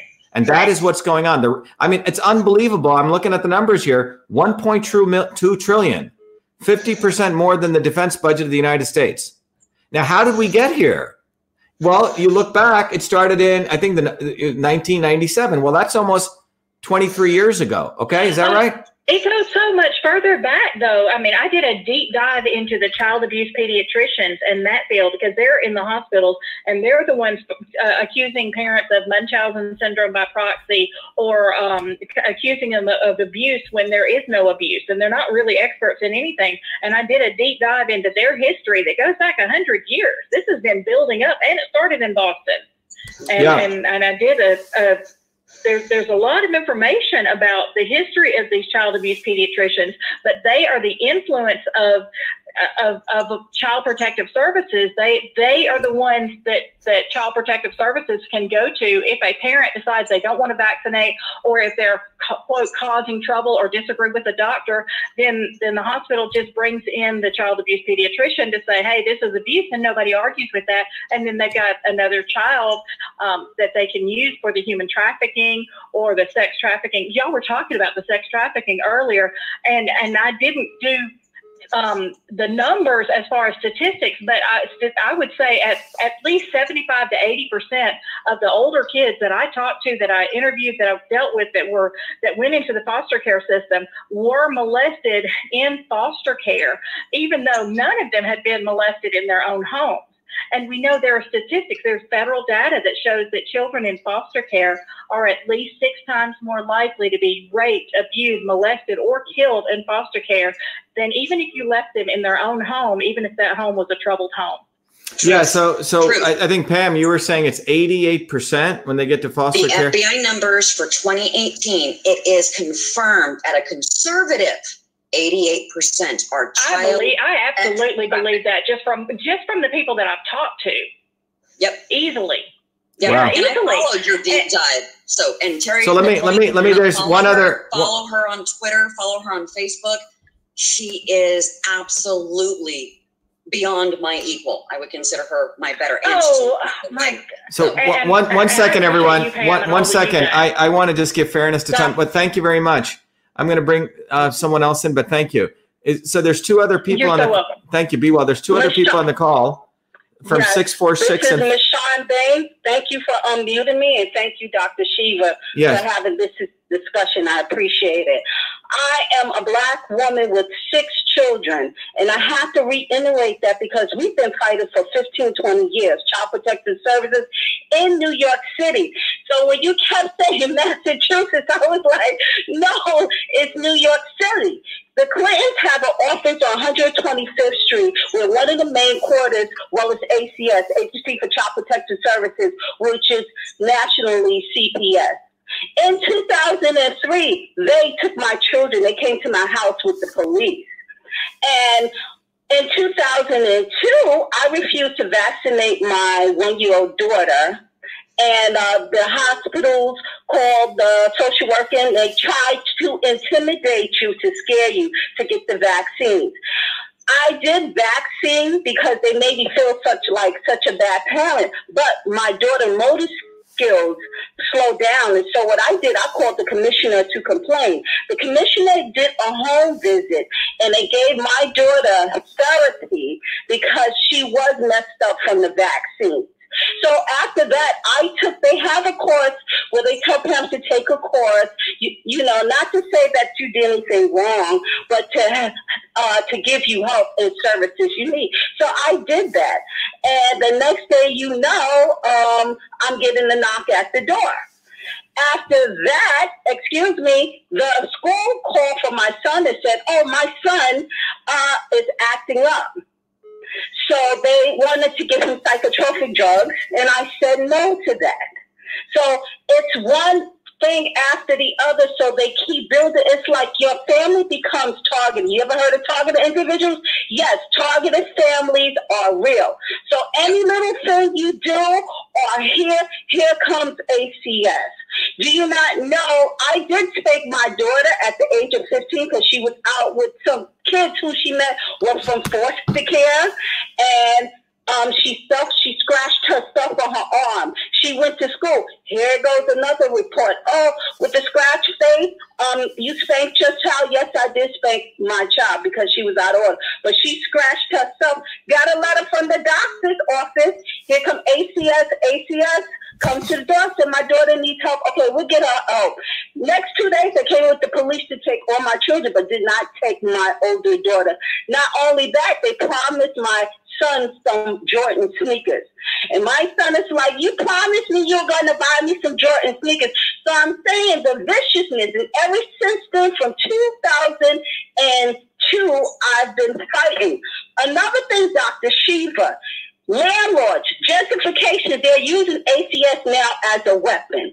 Failure to provide stability, housing, they set you up to use your placement, you lose programs. I'm seeing this all the time. You call on your landlord for because of violations in apartments, which they did that to me too. I called HPD because there was no heat. I had to buy a heater. I rented the house. The rent was paid. The landlord didn't want to do no repairs. Do you know? Guess who showed up on my door? Knock, knock, ACS. And I put that on film too. They're telling me about the violations in my home. I said, well, are you HPD? Are you going to go to uh, housing court to make the corrections? And they send me a notice to come to their office. So I'm saying this thing, when it goes, and when you become a fighter, because I became an advocate under National Action Network, which is Al Sharpton, when you become a fighter, so I've been in the courtroom day and night, birthdays, holidays for myself, for other parents, they will not leave you alone. So it becomes like a lifetime movement. I can tell you stories after stories. So so anyway, so anyway, I we AOG. Yeah, so I did go to the vice president. I wanted to let Pam know. I did write a letter. I did special reports. My kids did press conferences. Guess what? Didn't go anywhere. Mashawn, listen, thank you for sharing yes. this. The issue is that uh, Al Sharpton, in many ways, is also sold out people. Okay, yes, he he's a sellout. Yes, he's he a he's an he's a Tom. At the time, I didn't know you need in the community, so you say, Right. "Well, go to Sharpton." Guess Yeah, what? yeah, but When but I, I I spoke on it. I did presentation at the network. Right. I don't want to say this, but I saw a check pass somebody's hand, and after that, they was questioning me about what I was testifying about, and um, I was shut down my committee. Mashawn, listen. Um, Yeah. what I want to talk about is, and I want to wrap this up because we've, I think, I think, first of all, Pam and Catherine and everyone who's called in, thank you. This issue, Thank you. that the fact that it's a trillion dollar or one point is not known broadly. I didn't know about this. Okay. And the fact is, this is going to become one of the central parts of my campaign. And let me tell you why. Our campaign is about eliminating this top down model when you look at the Al Sharptons, when you look at the Kennedys, when you look at the Clintons, when you look at the Elizabeth Warrens and Bernie Sanders, these people are the real evil. I, I, look, the clear evil is the deep state establishment, but these people are created by the deep state establishment, so they sucker you in, Mashawn. So you put your faith in an Al Sharpton. So you put your faith in a Kennedy. Okay, they are the wings of the establishment. Is that clear to everyone? Yes. I, I hope this is clear because this is because this is the physics of this. I'm a scientist, I'm a systems guy. And if people, let me just finish. If people do not, look, one second, let me finish this. I want everyone to understand this because other everyone who gives, oh well, Bobby Kennedy, you know, his brother, his father got shot, his uncle got shot. It doesn't mean anything. It doesn't mean anything. And this is a way they keep people in bondage. The Al Sharptons, similarly on the white side in, in Massachusetts, you have That's talk right. show hosts. So we have to recognize that anyone in power like this who's been there a long time is 99% chance a scumbag. Okay? And it's about time people break from this. And we, we have to build a bottoms up movement. Nothing is going to come from legislators, Pam, Mashawn, anyone. Nothing. That's all. And if, if people if people have faith, that's why when, And the children are roaming the streets. Nobody's doing nothing. The police department says we see the foster care running the roaming the children roaming the streets Well- all the time. Well, well, Mashawn, when you look at this model, when I look at it, look, I, I create businesses, right? I create legitimate businesses. This is a 1.2 trillion dollar industry. 1.2 trillion. Yeah. 50% more than the defense budget. And then top of it, you have child trafficking with the Jeffrey Epsteins and the Clintons and the Kennedys and all these people who participate in some form or another. Okay. This isn't, w- this, none of this is going to change unless we go bottoms up. And the sooner. Shiva, yeah. how do we get protected though? Because there's many other families who tried to speak out. Oh my goodness. Well, do this is- to them to to death. Michonne, it's not going to happen until we recognize that we need to create a movement. And that movement is not the Al Sharptons. It's people like me. It's people like you. A guy like me does not need to run for U.S. Senate. I don't need to do this. Okay. Mm-hmm. And the and the election in We Massachusetts. the knowledge, though. Yeah, but I'm saying the knowledge here is to understand it's physics. E equals MC squared. Okay. F equals force. You know, these are physical laws. And one of the physical laws is the Al Sharptons are the scumbags. The Kennedys are the scumbags. I'm telling you. Yeah. The- and- and if you- and if Because pe- let me tell you, people are waking up and they're talking all over the country. They're tired. Right, but you need to understand. Waking up all over the world. Michonne, The when world, people when people come bottoms up, like with Truth, Freedom, and Health, a guy like me, it's the Kennedys who are my enemies. They're the ones who'll try to do character assassination. They're the ones that they use, and and we need a movement to protect its true leaders, its revolutionary leaders, like myself and you and others. This needs to be understood. If this principle is understood, they're done. They're done. I'm telling you. They're over. The problem is that people get manipulated by the not so obvious establishment. And that is why I'm running for United right. States Senate. And all of you need to get behind this campaign because it's not a campaign to win a Senate election. It's a campaign to enlighten people that it's not the establishment alone, it's the not so obvious establishment. It's a Gandhi in India who was used by the British to manipulate people, telling people to get their asses whooped. That's bullshit. Nonviolence, it's nonsense. Right. I mean, who, what what rightful person would say, "Oh yeah, you hit me with the head on, hit me again"? This isn't bullshit, okay? And people forget. I just wanted to add, once the children get into their care, they can do anything they want with their children. So if you was against uh, vaccines, they will vaccinate the hell out of your children. And when children act up, they also put them in psychiatric. Mashawn, uh, Mashawn, we know all this. We need to put now our energy into what is to be done. Yeah. Okay? We know the evils of the establishment, but what needs to happen is people, what is to be done? Let me tell you what is to be done. People need to wake up and realize that the revolution is going to be bottoms up. You cannot look to your leaders top down. You cannot. And if you keep doing that, we're going to lose. And you must protect your leaders who are coming bottoms up, like myself. You and we must do it ferociously, like warriors. Ferocious, yeah. Yeah. That's right. Because a guy like me, a guy like me doesn't need to do this with the four degrees from MIT, everything I've done. But I'm one of you. I came from nothing. And I'm doing this because I hate these people. And I'm doing it with a righteous anger. And it's time that we all recognize that. And on social media, we need digital warriors. We need to recognize that the movement is not going to win as long as we give one little inch, one little quote unquote hope, the bullshit Obama hope. Okay? We're not going to give Right, any hope to these people. And when enough of us realize that, we don't need a lot of people, by the way.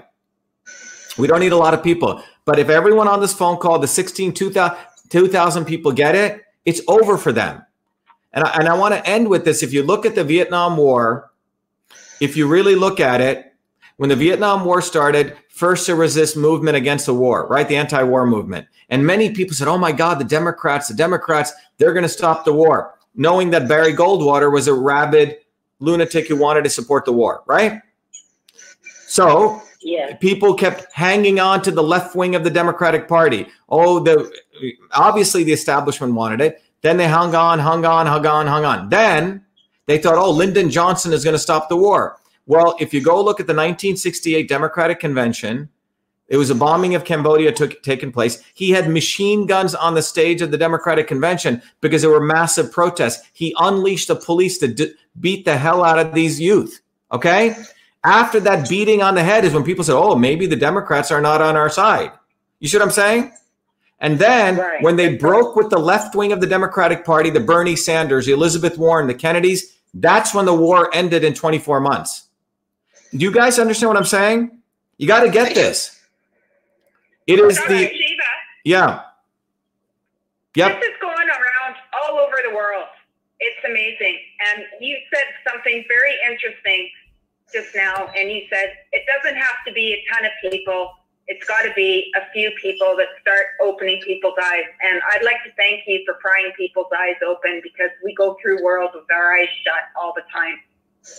Yeah, and the eyes that need to be opened. Look, I, I love the you know I'm, I I love the you know uh, the story of Christ, but if you look at the story of Christ, it wasn't the Romans who finally betrayed him, right? Who was it? Who The betrayed? Pharisees. Yeah, but No. yeah, it was the Pharisees and the Sadducees and his you know um, Judas who spoke all the rhetoric, right? Yep. Yep. And that's who the Kennedys are. And it's I'm telling you, people need to wake up to this. Don't forget the religious system. Yeah. Yeah, the Uh, churches and the the, churches and all no of that. the only people you can trust are working people bottoms up go look at what does this person do? Do they are they a plumber? Oh they're an electrician they're a nurse they're an engineer they're an entrepreneur they make something. Do not trust the preachers. Do not t- trust the talking heads. Do not trust the lawyers. Do not trust the politicians. And if you do you're very naive and you're basically going to suffer. This this suffering Well, you're, you're creating a problem in the world for everybody else. yeah. Yeah And, and folks, if I can just interject this, I'm an Adams.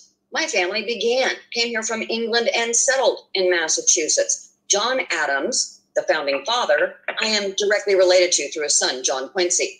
I have more love for a state I've never even visited. I hold Massachusetts because everything Dr. Shiva has said about Massachusetts absolutely is correct.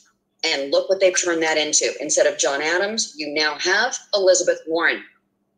Wow. Well, you have Joe Kennedy running here. You have Ted Kennedy. Let's not forget the the legacy of these people. You have someone who got away with murdering a woman. Okay? And Joe Kennedy is running here. It's a 51 he's got a 51 million dollar trust fund as a 39-year-old kid. He didn't earn that. He didn't earn it. And he wants mandatory vaccinations and and Robert Kennedy endorsed him and raised money for him. Do you guys see what I'm saying? It is not the obvious probably still getting money sent to his trust fund because I think that's how all these guys work. Yep. But the bottom line, I think that is that when you look at this, I think in closing, when you look at what uh, Pam and Catherine, Catherine, thanks so much. You've been on the phone, have been enlightening me on. You're looking at an industry you, that is 50% bigger than the defense budget of the United States. And this was created by the liberal elite, draconianized by Hillary Clinton, who was endorsed by Robert Kennedy. And I hope people are waking up to this because we are our worst enemies if we don't get our head out of you know what and realize that it's Yeah. the it's the not so obvious establishment. Words and rhetoric mean nothing. Their diplomacy means nothing. And remember, they always attack guys like me because of my tone, okay? And they attack you because you get angry. Well, if you're not angry, then you're probably on weed, okay? You're probably on some depressants, and then something's wrong. You should be angry. People should be raising hell. And that's why I'm saying our election for US Senate in Massachusetts is a profound movement. It's gone global. We must win here. So everyone here recognize what's that? I said you better get in. Not I better get in. You better make sure I get in. I'm Okay. from Canada. I can't vote for you. No, no, no. But what what what you, what you can do is everyone on this call probably knows either a friend or a friend's friend who knows someone in Massachusetts. I guarantee you, it's two degrees of freedom.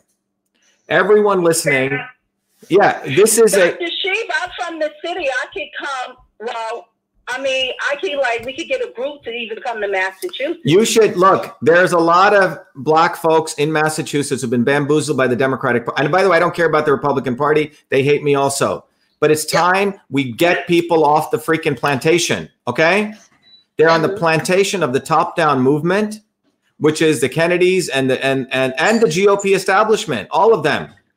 It's going to be us. So we need to get you know minorities, poor whites, veterans recognizing that it's people like us who are going to help them.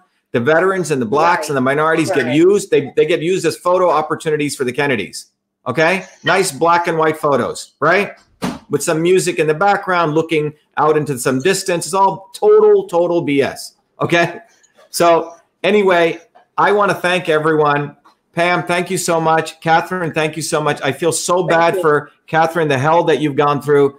Parents, you know, you know, stuff happens in families, and this is what the establishment does. They take advantage of people. They want the state involved, and I think we need to go recognize that we need to decentralize family care. It can't be socialized top down. Medicine can't be socialized. Uh, I mean, we're going to do a whole thing on homeschooling. Education can't be socialized. All of it is becoming centralized. That's what they want. So anyway, anyway, everyone. Uh, in closing, people should know that you have a fighter in me. You have all these people out there. We're all fighters, and it's time we get our head out of you know what and recognize that we must break from the not so obvious establishment, and we must vigorously do it. We must expose them. When Bobby Kennedy, when I figured out what he was about, I went after him, and people said, "You're dividing the movement." No, I'm dividing truth from lies. And then what did he do? Called me total Hitler type lies. Called me a vaccine maker. Said I, I have a partnership with Gil, Bill, Bill Gates and I get money from the Clintons. These people are total like Aldous Huxley type liars. So I've sued him for $95 million. And I'm going to sue other people who keep repeating his stuff. And the money that I get, I'm not going to take a penny. We're going to put it into health and wellness centers in underdeveloped neighborhoods or underrepresented neighborhoods or underserved neighborhoods to teach people how to boost the immune system. That's what this is about. Massachusetts is a center of the deep state. Our campaign is to nuke the deep state right here. And everyone needs to help. We must nuke the deep state right in Massachusetts. That's what this election's about. It's not about just winning a stupid Senate seat. It's way beyond that. I hope people get that. This is not about winning some dumb Senate seat. Okay. It's about having a guy like me in the Senate for the next six years and raising hell and hell and hell with all of you behind me. Imagine all of you being in the Senate office with me for the next seven years and going after these people. Six years. Imagine what we could do. Okay. That's right. So anyone, everyone, go to Shiva for Senate. Support the campaign. If you go there, you can go right into the volunteer section. Anyone here, go tell your friends. We want to have at least ten thousand lawn signs. We give them away. Go to pick up a lawn sign. I'm showing it here. There's about 40 different locations. We have amazing volunteers here. We must win this election. This is like live or die. That's the way we got to win this. We must win this. Donate to the campaign. If you can't afford 25, afford 5 or 10, get the book System and Revolution. Arm yourself with knowledge. We must win this. Anyway, thank you, everyone. This is Dr. Shiva Ayyadurai. Thank you, Pam. Thank you all. Thank you for all the people called in. Let's win this. Thank And, you. and we're not going to win this without being ferocious warriors. Not one inch to the not so obvious establishment. Not one inch. Expose, expose, expose them. Okay? Everyone promise? All right. Thank you. Be well. Thank you, everyone. Be well. Be the light. Let's go get them. Thank you. Thank you. Bye. Okay. Bye bye.